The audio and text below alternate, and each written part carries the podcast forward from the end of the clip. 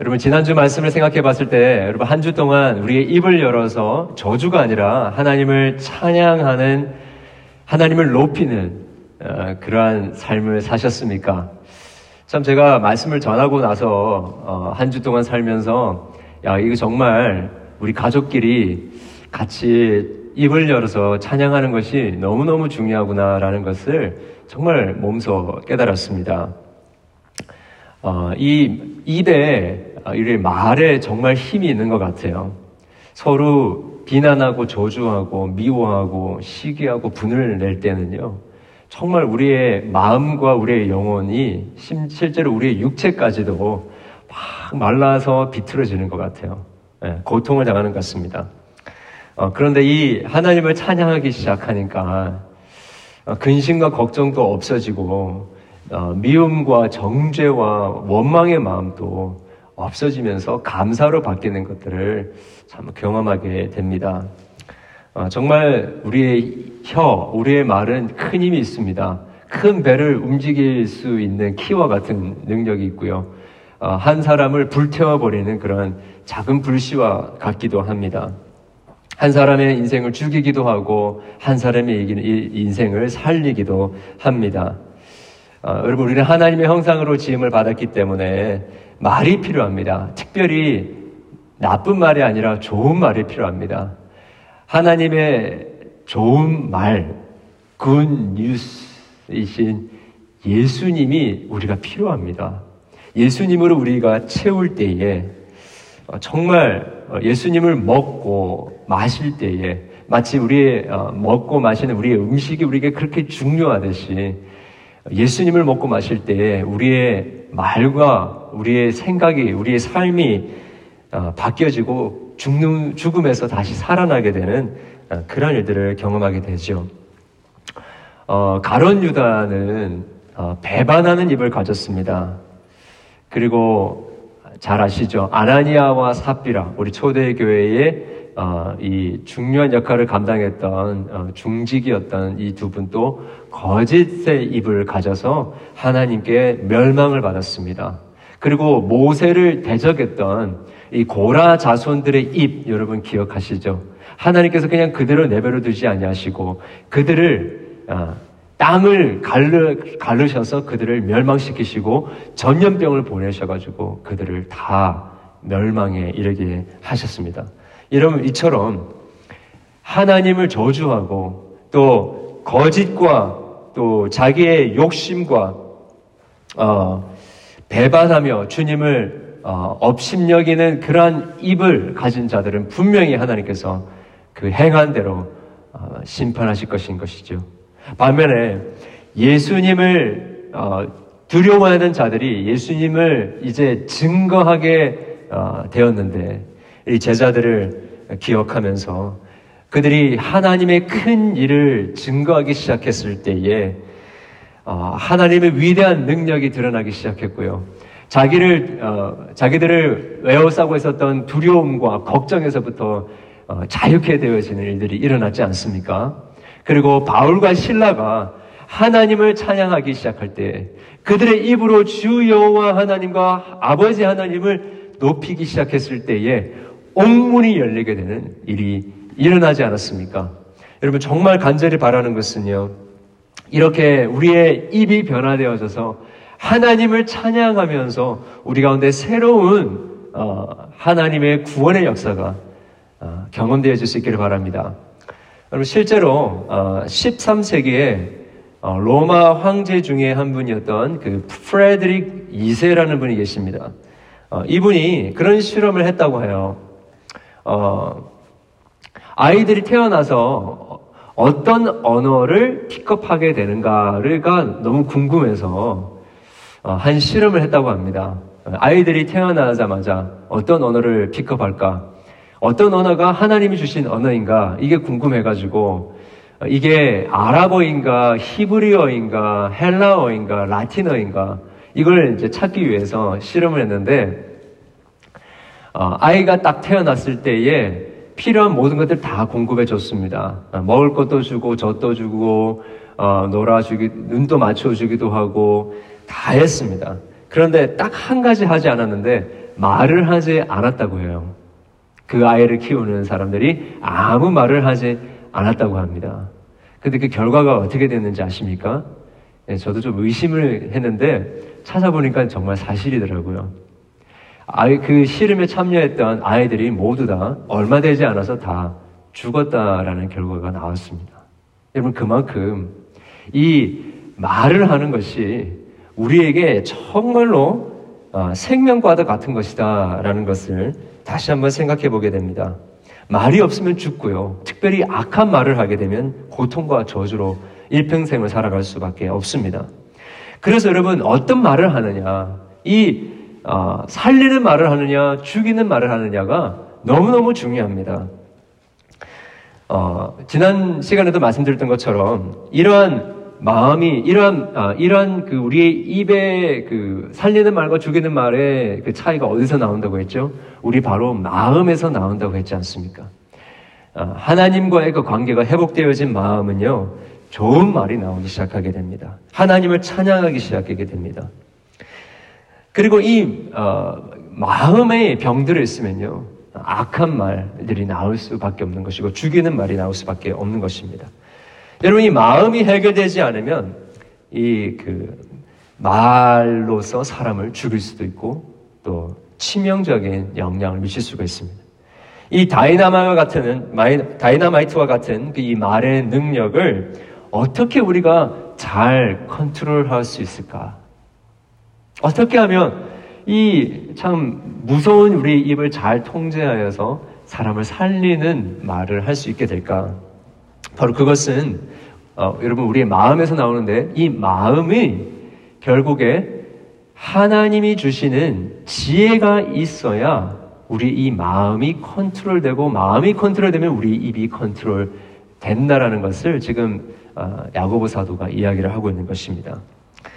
어, 지혜가 무엇인가에 대해서 오늘 야고보서가 야고보가 좀 자세하게 우리에게 말씀해주고 있는데요.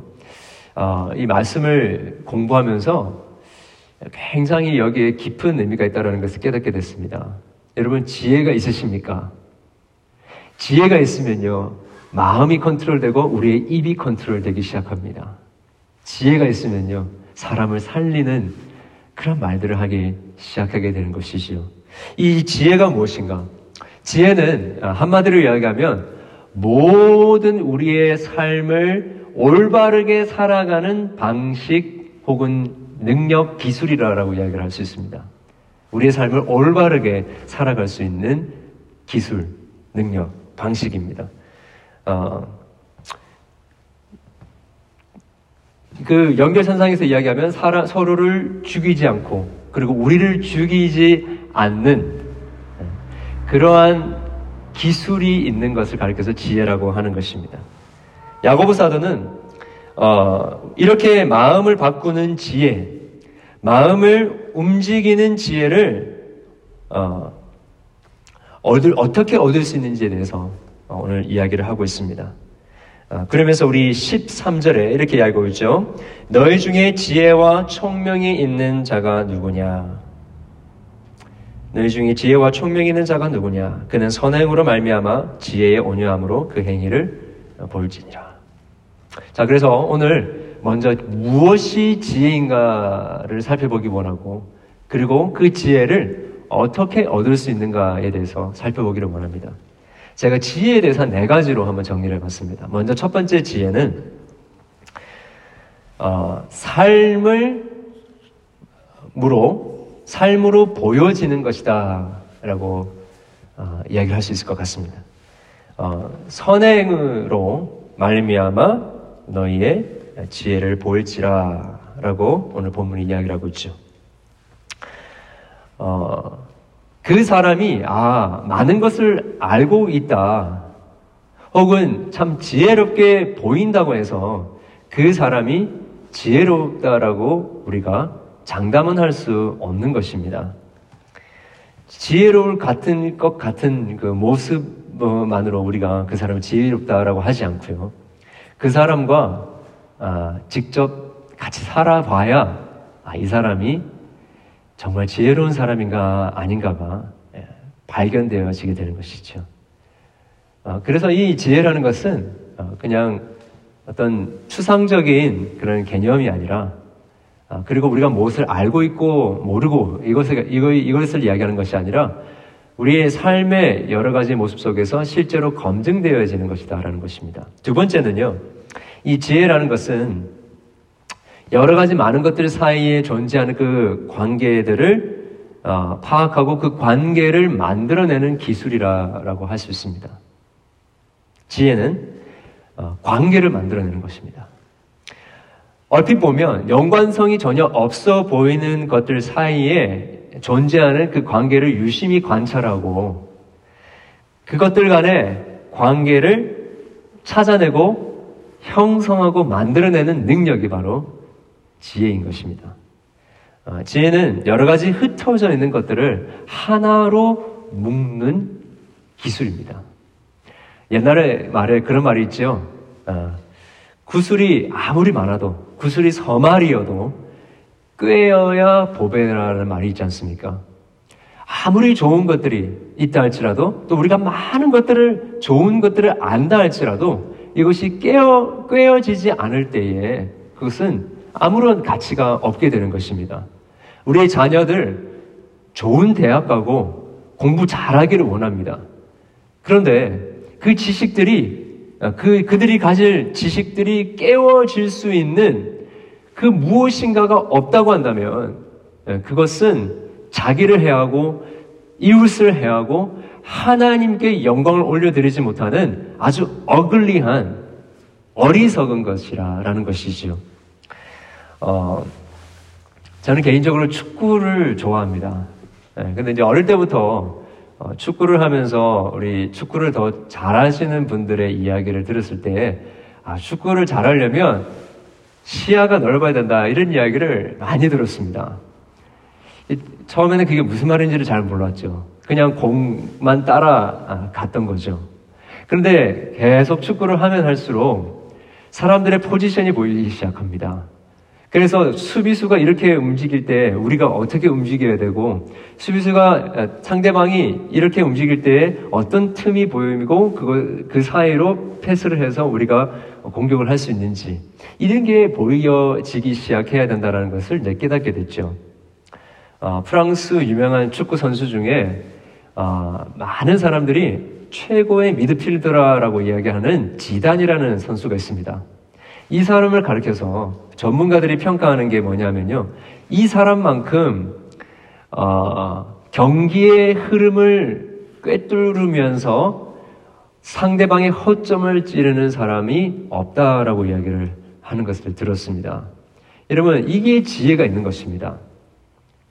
제가 축구 이야기만 하니까 농구 좋아하시는 분들이 조금 섭섭해 하실 것 같아서 농구 이야기를 하면요.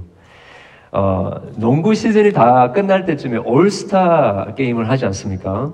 주로 이제 old star하고 이제 그 young star들이 같이 이렇게 경기를 하는 것을 제가 본 기억이 있습니다. 근데 그때 뭐 마이클 조든, 뭐 샤킬 오닐 뭐 이런 사람들이 나오는데 어, 거의 대부분 어느 팀이 이기겠습니까? young star가 훨씬 더 빠르고 기술도 좋고 빠릿빠릿하고 서로 잘하는 것 같은데 항상 old star가 이깁니다.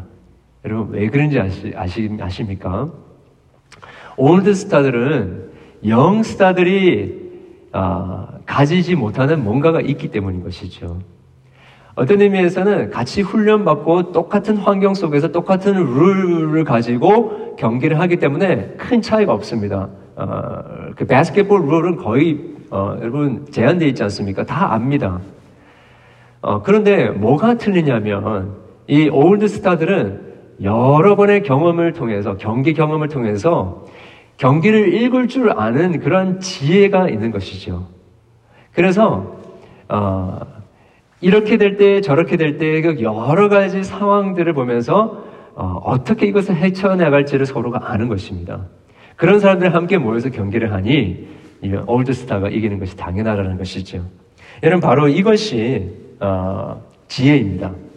어, 샤켈 오니 선수가 어, 그 경기를 이기고 나서 이런 이야기를 했습니다.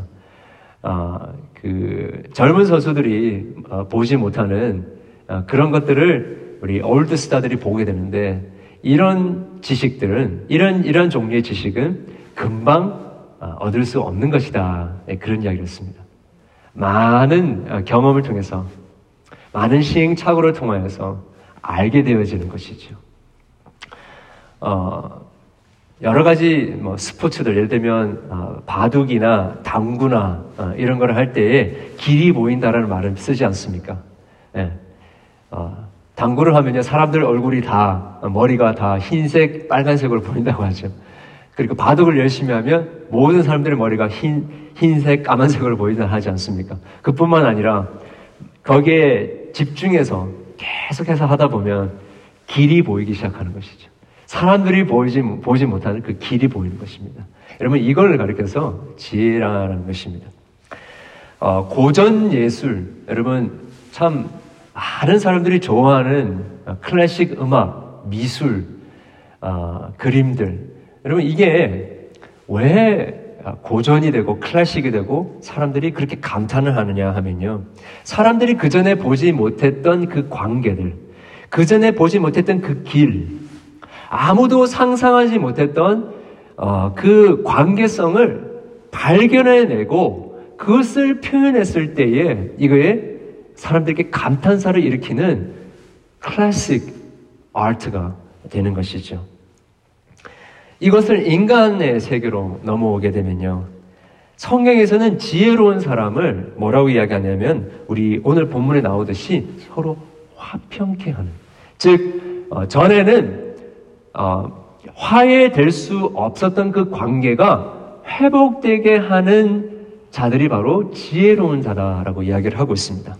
우리 14절 말씀을 보기를 원합니다. 보면 너희 마음 속에 독한 시기와 다툼이 있으면 자랑하지 말라. 아, 진리를 거스러 거짓말 하지 말라. 이러한 지혜는 위로부터 내려온 것이 아니다. 땅 위의 것이요 정욕의 것이요 귀신의 것이다. 그러니까 어리석은 사람이 있는 곳에는요 항상 시기와 다툼이 있습니다. 화해가 이루어지지 않습니다. 그 사람만 있으면요 상처를 받기 시작합니다.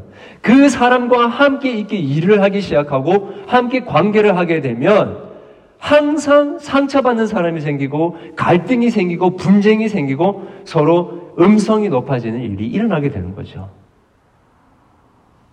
그런데 지혜가 있는 사람이 있을 경우에는 도저히 함께 화해할 수 없는 사람들조차도 화해하게 되어지는 화평케 되어지는 일이 일어나게 되는 것입니다. 어, 그래서 이 지혜라는 것은요, 그 전에 보지 못했던 그 관계를 보게 하고, 관계를 만들어가게 하는 능력을 가리키는 것이죠. 세 번째는요, 어, 지혜를 이렇게도 표현할 수 있습니다. 지혜는 어떤 개념이나 말이나 어떤 객관적인 사실들을 우리의 삶의 실제적인 무엇인가로 어, 끌어들일 수 있는 기세, 기술 혹은 능력이다라고 할 수 있습니다. 어, 아까도 제가 아트, 예술에, 예술에 대해서 말씀을 드렸지만요. 왜 이 예술에 대해서 사람들이 감탄하느냐면요. 그냥 보지 못했던 그 관계를 만들어내는 것 뿐만 아니라 머릿속으로만 아마 이런 것도 있을 것이다 라고 생각했을 수도 있는데 하나님이 주신 그 예술가의 창의력 속에서 그 전까지 정말 어, 아, 이것이 나의 현실에 어떤 의미가 있을까? 정말 현실적으로 그런 것들이 일어날 수 있을까 하는 것들을 예술가들은 만들어 버리는 것입니다. 그러니까 이 사람들이 감탄을 하고 놀라는 것이죠. 어, 전에는 현실 속에 큰 의미를 가지고 있지 않았던 것들이 갑자기 예, all of sudden 큰 빛으로 큰 섬광으로 우리 가운데 비치면서 엄청난 의미로 다가오게 되는 것이 바로 이 지혜라는 것입니다.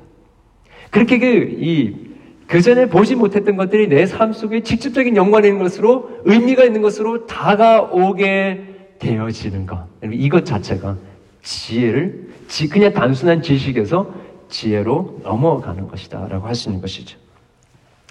아, 깨닫게 되는 겁니다. 왜 지금까지 그걸 몰랐을까? 주변에 없었던 것이 아니라 다 있었는데, 어느 순간 비로소, 아, 그것이 내 인생에 의미가 있는 것이구나.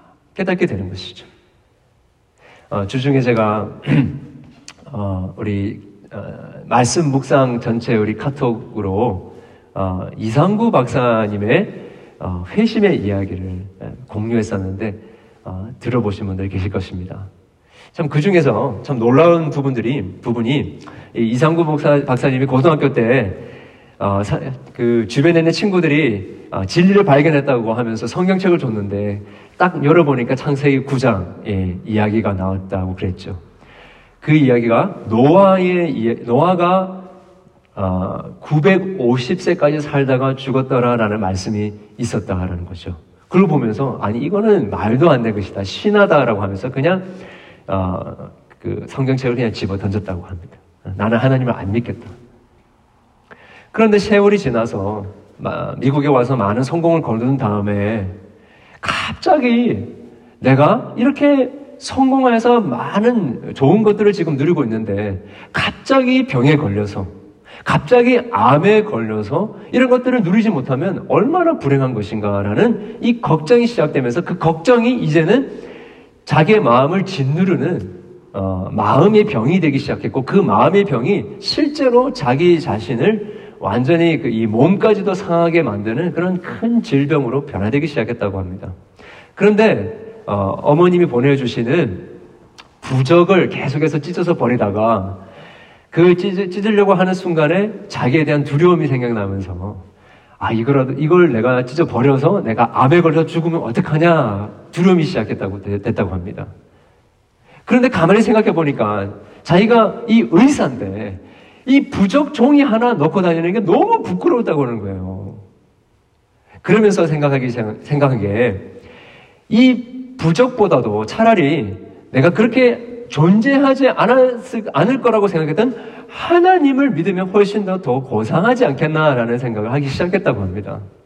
그러면서 하나님을 믿, 기 믿으면 좋겠다 아, 하면서 하나님을 찾기 시작했는데 어떻게 될지 모르다가 성경책을 딱 갖다 놓고 기도했다고 합니다. 하나님이 있다면 어, 보여주십시오. 예, 그런데 하나님이 보여주시지 않았어요. 그런데 마지막으로 성경책을 그래도 한번 열어나 보아야 되겠다라고 하면서 성경책을 딱 펼쳤는데 그때 나왔던 말씀이 고등학교 3학년 때 봤던 그 말씀 노아가 954를 살고 죽었더라라는 말이 또 나오게 된 거예요. 근데 그 순간에 옛날 같았으면 이 말도 안 되는 이야기다 하면서 성, 성경책을 휴지통에 집어 넣었어야 됐는데 이상했다라는 거예요.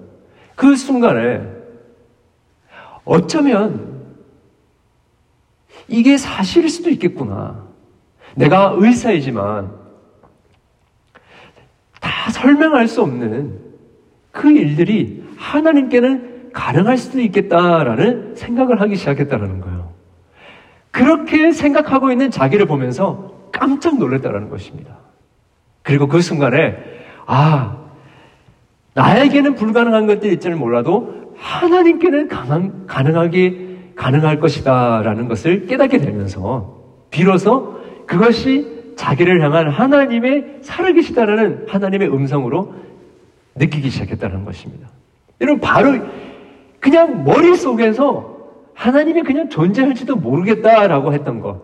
아니 하나님은 말도 안 되는 분이다라고 그냥 쓰레기통에 집어넣었던 그 사람이 아 하나님은 어쩌면 이런 부분들이 가능하실 수도 있는 분이다라고 생각하게 되는 거. 그리고 지금 자기의 이 초라하고 암에 걸려서 죽을 수 있지 않을까 하면서 두려워하는 자에게 결국에 안식을 주고 평안을 주는 이제 운전하면서도 두려움이 아니라 콧노래를 부르면서 나 살아갈 수 있게 만드는 바로 능력의 하나님이시다라는 것을 깨닫게 되는 거. 여러분, 이게 바로 지식에서 지혜로 넘어가는 것이다. 라는 것입니다.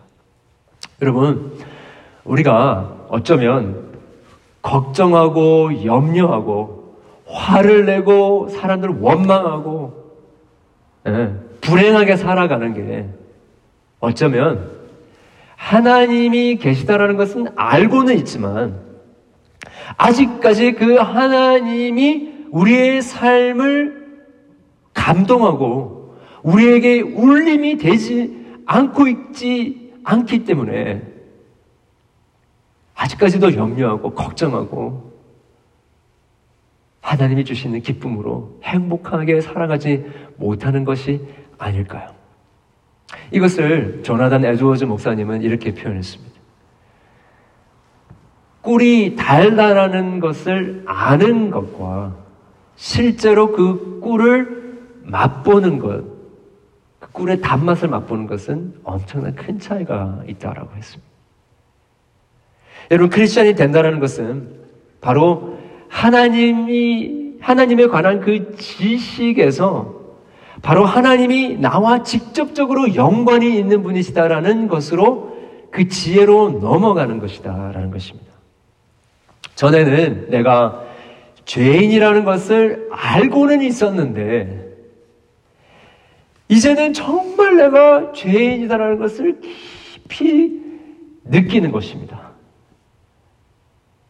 정말로 그것을 경험하는 것입니다.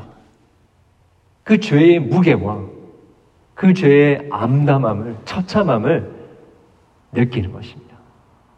그리고 하나님이 우리를 사랑하신다라는 것을 알고는 있는데 그것으로만 그치는 것이 아니라 이제 비로소 내가 하나님이 나를 정말 사랑하시는구나라는 것을 실제로 경험하고 체험하고 느끼는 것이죠. 하나님의 사랑이 내 삶에 정말로 큰 의미가 있다는 것을 깨닫게 되는 것입니다. 이게 바로 지혜인 것이죠. 네 번째로 어, 지혜를 이렇게 얘기할 수 있습니다. 우리 오늘 본문에 보니까 아름답다, 선한 어, 그 선행으로 말미암아 그것을 보이지라라고 이야기를 했는데 지혜는요 어, 삶을 아름답고 질서 있게 하는 것이다라고 이야기할 수 있습니다. 제가 왜 아름답다라는 표현을 쓰냐면요 여기에 어, 너희 중에 지혜와 청명이 있는 자가 누구냐? 그는 선행으로 말미암아 지혜 온유함으로 그 행함을 보일지라 했을 때에 이 선함으로 선행으로 했을 때 이 단어가 어, 여러분 그 헬라어에는요 선을 표현하는 것에 두 가지 단어가 있습니다. 어, 첫 번째 단어는 아가토스라는 단어인데 이것은 어, 정말로 굿이라는 의미입니다. 어, 착한 일을 했을 때에 그죠?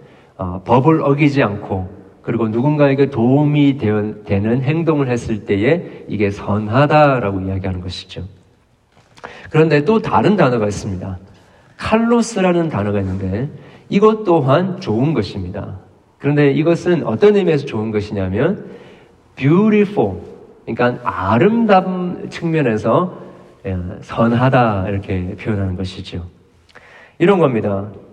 우리가 한 그림을 보면서 훌륭한 클래식 음악을 들으면서 어, 하, 너무 좋다, 너무 아름답다 라고 할 때 그걸 가르켜서 칼로스라고 하는 것입니다. 지금 야고보 사도는 너희의 이 아름다운 행실을 통하여서 너의 지혜를 보여줘라 라고 이야기하고 있는 것이죠. 이 말은 무슨 말이냐면요. 너희의 삶의 모든 것들이 아름답게 조화를 이루어야 한다라고 이야기하고 있는 것입니다. 어, 16절에 보면 시기와 다툼이 있는 곳에는 혼란과 모든 악한 일이 있습니다. 라고 했죠. 어, 이 선함의 반대는요, 이 혼란과 무질서와 그리고 악한 일들입니다. 음. 그래서 이 아름다운 삶은요, 아, 이 지혜로운 삶은 모든 것들이 서로 조화를 이루는 아름다움을 가진 삶이라는 것입니다. 어, 우리의 육신과 우리의 영혼이 아름다운 조화를 이루는 것입니다. 그리고 우리의 겉과 우리의 속이 아름다운 조화를 이루는 것이죠. 그리고 우리의 말과 우리의 행동이 조화를 이루는 것입니다. 우리의 영적인 면과 실제로 우리 살아가는 일상이 일치를 이루는 것이죠. 바로 이것이 하나님이 이야기하는 지혜입니다. 아름다운 삶입니다. 어, 지혜로운 사람은 전혀 안 맞을 것 같은 어, 그러한 사람들 사이에서 조화와 질서 그리고 아름다운 관계를 만들어내기 시작하는 것입니다. 그냥 다 어, 맞아 들어갈 것 같은 상황 속에서만 그것을 관계를 만들어내는 것이 아니라 어그러지고 망가지고 깨뜨려지고 정말 이건 조화를 이룰 수 없을 것 같다라고 생각하는 그 상황 속에서도 조화를 아름다운 질서를 만들어내는 것 바로 이것이 지혜인 것입니다. 지혜로운 사람은 삶은 아름답습니다. 그리고 지혜로운 삶이 아름다운 이유는 모든 것이 그냥 막연한 것으로 끝나 남아 있는 것이 아니라 우리의 현세 현재 우리의 일상의 삶 속에 맞닥뜨려져서 모든 것이 다 맞춰지고 연결되어져서 아름다운 하나의 그림을 이루는 것 같기 때문에 이것이 아름답다라는 것입니다. 그런데 반면에 어, 어리석은 사람은요, 어, 어떤 의미로 보면 이러한 아름다운 조화를 만들어내지 못하는 사람입니다. 겉과 속이 다릅니다. 하나님의 진리 앞에서 자꾸 자기를 부인합니다. 분명히 성경은 우리를 향해서 죄인이다라고 이야기하는데 그게 안 인정되는 겁니다. 안 받아들여지는 것입니다. 머리로는 이해해도 우리의 마음속으로는 확신이 안 드는 거죠. 그러니까 속은 어, 성경은 진리는 우리를 향하여서 죄인이라고 이야기하는데 겉은 아닌 척을 하는 것입니다. 진정한 우리의 삶의 문제들을 해결할 방법을 찾지 못하는 것이죠. 그래서 계속해서 외식하게 되고 계속해서 악한 열매들만 맺혀가기 시작되면서 결국에는 추하고 역겹기까지 하게 되는 삶을 살아가게 되는 것입니다. 지혜로운 사람은 반면에 진실을 회피하지 않습니다. 진리 앞에서 외면하지 않습니다. 자기 자신을 거울을 보듯이 있는 그대로 인정하는 것이고요. 자기 죄를 해결할 그 길을 정직하게 찾아가는 것입니다. 이런 것이 이런 아름답고 또 현세, 현실과 맞닿아 있고 그리고 그 관계를 회복하는 것이 지혜라고 한다면요. 이 지혜를 어떻게 얻을 수 있는가? 어, 어떤 그 참 운동을 잘하는 선수들, 그리고 참 예술적인 창의력이 있는 사람들 보면서 아, 이거는 어느 정도는 타고난 것이다 라고 이야기를 할 수 있습니다. 아, 여러분 저도 뭐 동의합니다. 그런데 지금 성경에서 이야기하는 이 지혜는요, 타고난 것이다라고 이야기하기보다도 위에서 우리에게 주어지는 것이다라고 사도 어, 야고보가 이야기를 하고 있는 것입니다. 13절에 보게 되면요, 얼핏 보면 그냥 착하게 살아라, 어, 노력해라, 용서해라, 에, 셀피시 하지 마라, 교만하지 마라, 평화를 만들어내라, 어, 관계를 회복하라, 이렇게 이야기하는 것 같은데요. 자세히 이 말씀, 본문을 들여다보면 이 지혜가 하늘로부터 부어주신 하나님의 선물이라는 것을 깨닫게 됩니다. 우리 15절 함께 읽겠습니다. 이러한 지혜는 위로부터 내려온 것이 아니요. 그러니까 위로부터 내려오는 지혜가 따로 있다는 것입니다. 17절 읽겠습니다. 오직 위로부터 난 지혜는 오직 위로부터 난 지혜는 어, 여러분 이, 야고보서 1장을 우리 그 강의하면서 어, 지금 기억이 가물가물하시죠? 1장 5절에 보게 되면 어, 고난을 당하고 시험을 당하는 자에게 지혜를 강구해라라고 얘기합니다. 그런데 그 지혜가 부족하거든 어떻게라고 했습니까? 모든 사람에게 후히 주시고 꾸짖지 아니하시는 하나님께 구하라. 그러면 그려, 그려면 주시리라라고 했습니다. 여러분 지혜는 하나님께 있습니다. 그리고 우리가 하나님께 구할 때에 하나님께서 우리에게 선물로 주시는 것이다라는 것이죠.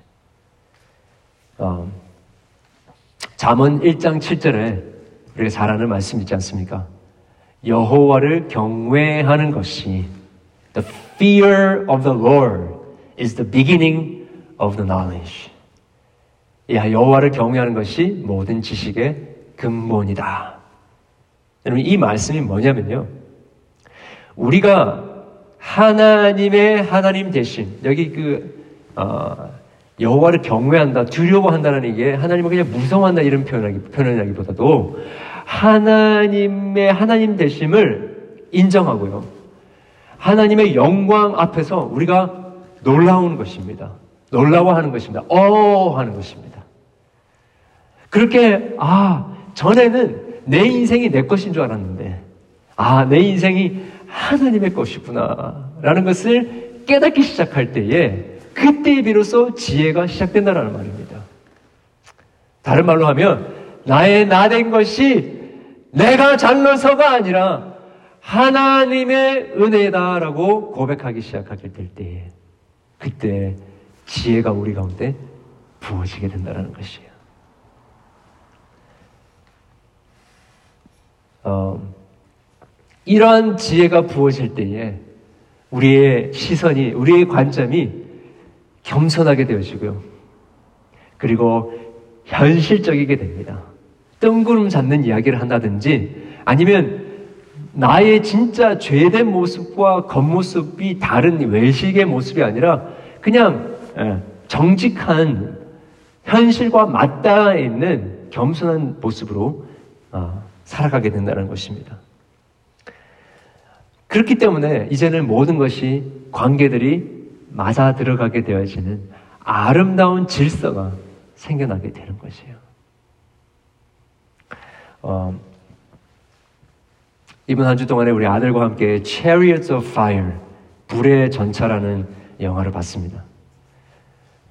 어, 거기에 대조되는 인물이 나오는데 한 사람은 에이브라함이라는 친구고 한 사람은 에릭 리들이라는 친구입니다. 그런데 이 에이브라함 친구는 어, Jew이신데 어릴 때부터 자기 자신을 프루브하고 증명하려고 하는 그 욕구 속에서 최선을 다하는 사람이었습니다. 결국에 영국 잉글랜드 대표로 뽑혀서 파리의 올림픽에 100m 선수, 경주하기 위한 선수로 나가게 되는데 그 모든 과정 속에서 결국에 1등을 합니다. 그런데 1등을 하면서도 자기가 왜 1등을 해야 되는지를 알지 못하겠다라고 하면서 푸념하는 사람이었습니다. 행복하지가 않습니다. 자기가 원한 것들을 이루었음에도 불구하고 행복하지 않습니다. 늘 초조해 합니다. 두려워합니다. 공허해 합니다. 반면에 아, 에릭 리들이라는 친구는 무엇인가 성취해서 자기 자신을 증명해 보기 위해서 달리는 것이 아니라 그가 고백하는 것이 하나님이 나를 만들, 빠르게 달리게, 달리는 자로 만드셨기 때문에 나는 달리면서 하나님의 기쁨을 느낀다라고 하면서 그냥 달립니다. 그리고 100m 어, 예선이 있는 날이 주일이었기 때문에 주일을 지키고 하나님을 경외하는 나의 나된 것은 내가 잘나서가 아니라 나를 프로브를 하기 위해서 살아가는 것이 아니라 나의 나된 것은 하나님의 은혜로 살아가는 것입니다라고 알았기 때문에 그 100m 경기 정말 많은 시간들을 오랜 시간들 준비했던 그 경기를 포기하고 예배 드리는 모습을 우리가 보게 되는 것입니다. 이 에브람을 어떻게 보면 어리석은 자라고 이야기한다면 성경은 이 에르를 리들과 같이 아무리 좋은 것들이 있다 할지라도 그것이 하나님이 주신 것이라고 생각하고 하나님이 없으면 그것들은 아무것도 의미가 없는 것이라고 생각하고 하나님을 first로 생각하는 자가 결국에 지혜로운 자라는 것입니다. 결국에 에르리들이 400m 경주에 나가서 금메달을 따지 않습니까? 하나님을 인정하고 사람들 앞에서 하나님을 시인하면 하나님께서 그를 시인하고 인정해 주시겠다라고 하는 그 말씀이 바로 이루어지는 장면이었습니다. 여러분, 이렇게 어리석은, 어리석은 사람은 교만할 수밖에 없고요. 모든 삶이 행복하지 않습니다. 그러나 지혜로운 삶은 하나님의 하나님됨을 인정하고 하나님을 경외하고 두려워하기 때문에 욕심이 없습니다. 모든 것을 하나님께 맡기기 시작하면서 안 될 것도 되게 되어지는 일들이 일어나게 되는 것이죠. 어떻게 이 교만한 사고 어리석은 사람이 깨닫고 지혜롭고 겸손한 사람이 될 수 있을까? 어, 유명한 우리 청교도 중에 존 뉴턴이라는 분이 계십니다. 이분이 하신 말씀 중에 하나가 어, No one ever learned they were a sinner by being told라는 말이 있습니다. 어느 누구도 자기가 죄인이라는 이야기를 들어서 죄인이라는 것을 확신하고 깨닫는 사람은 없다라는 것입니다. 그럼 어떻게 하는 말입니까? 정말로 하나님의 은혜가 있어야 됩니다. 하늘로부터 부어주시는 선물이 있어야 됩니다. 그전에는 깨닫지 못했던 내 자신의 한계와 내 자신이 얼마나 부족하고 보잘것 없는지를 내 자신의 그 바닥을 보게 되어질 때에 비로소 하나님이 주시는 지혜를 가지게 되는 것입니다. 하나님을 두려워하기 시작하게 되는 것입니다. 하나님 앞에 무릎 꿇기 시작하게 되는 것입니다. 고난을 통하지 아니하면요 결코 볼 수 없는 우리 인간의 연약함이 있습니다.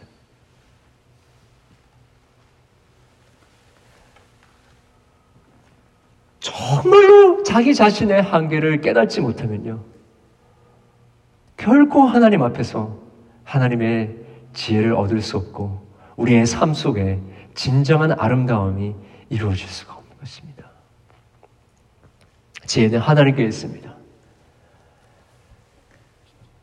온 우주 만물을 창조하신 그 하나님, 그 모든 만물의 배후에 바로 하나님의 지혜가 있습니다. 그 지혜는 어떤 개념이라기보다도 어떤 프린스플이라기보다도요. 그 지혜는 관계입니다. The, the wisdom is a relationship. 제가 왜 이렇게 말씀을 드리냐면요. 하나님이 바로 관계 그 자체이십니다. 어떻게 그렇게 이해할 수 있습니까? 하나님은 그냥 개념이 아닙니다. 그냥 아이디어가 아닙니다. 하나님은요, 관계이십니다.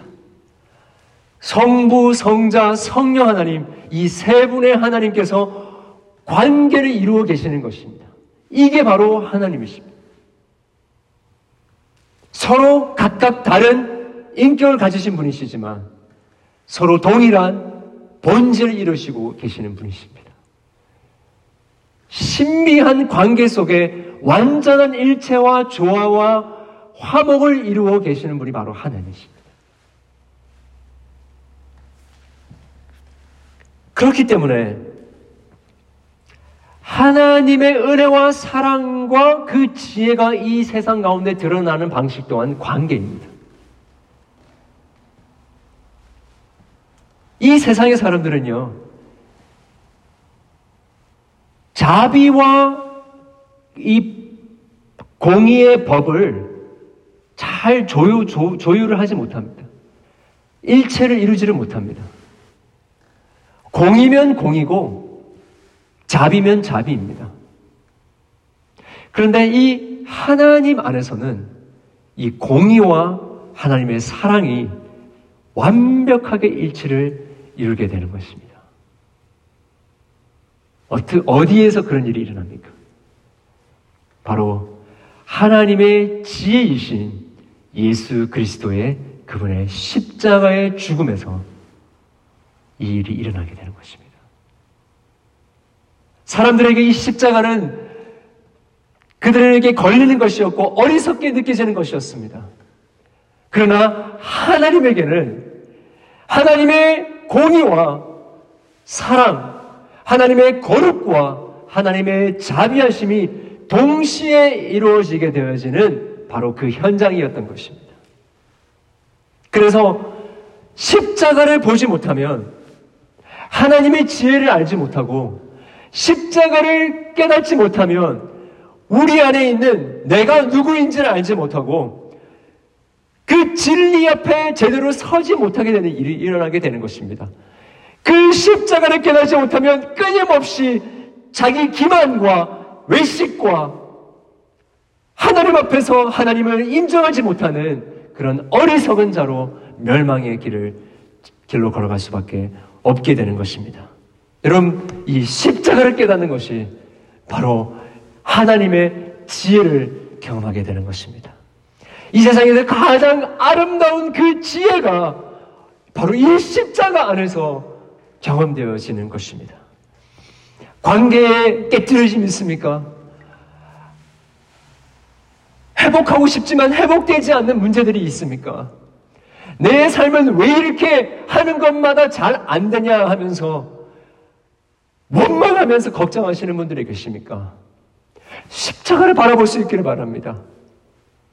그 거기에서 나는 죽을 수밖에 없는 죄인이라는 것을 깨닫고요.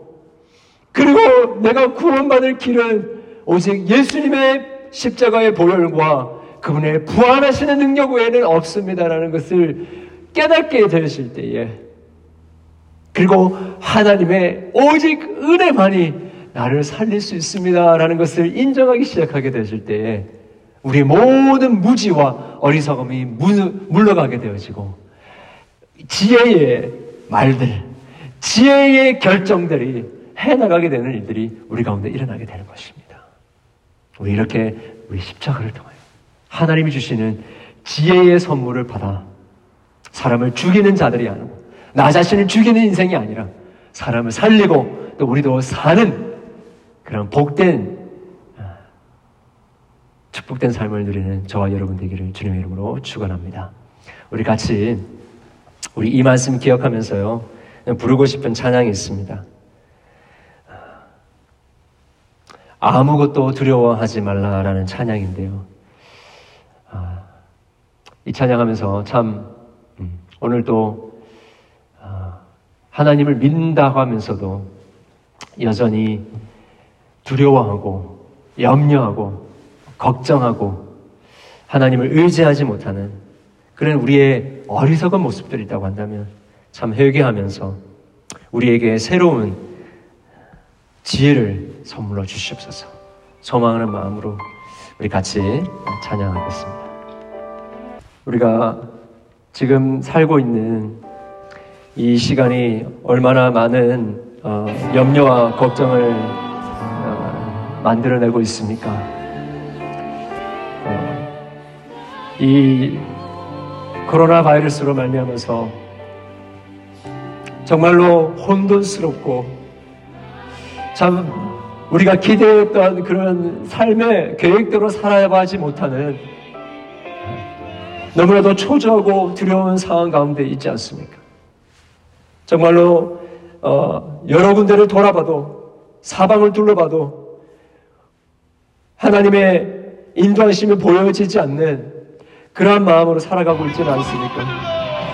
우리 이 시간에 같이 기도하면서 하나님 이 혼란스러운 상황 가운데 이 두렵고 이 걱정 많고 어찌할 바를 모르는 우리의 이 삶을 살아가면서 하나님의 하나님 되심을 인정하게 하는 지혜를 주시옵소서. 주님을 경외하는 지혜를 저희들에게 허락해 주시옵소서. 주님이 나의 산성 되시고 나의 요새 되시며 나의 소망이 되어 주시옵소서. 우리 함께 고백하면서 하나님 지혜를 주시옵소서.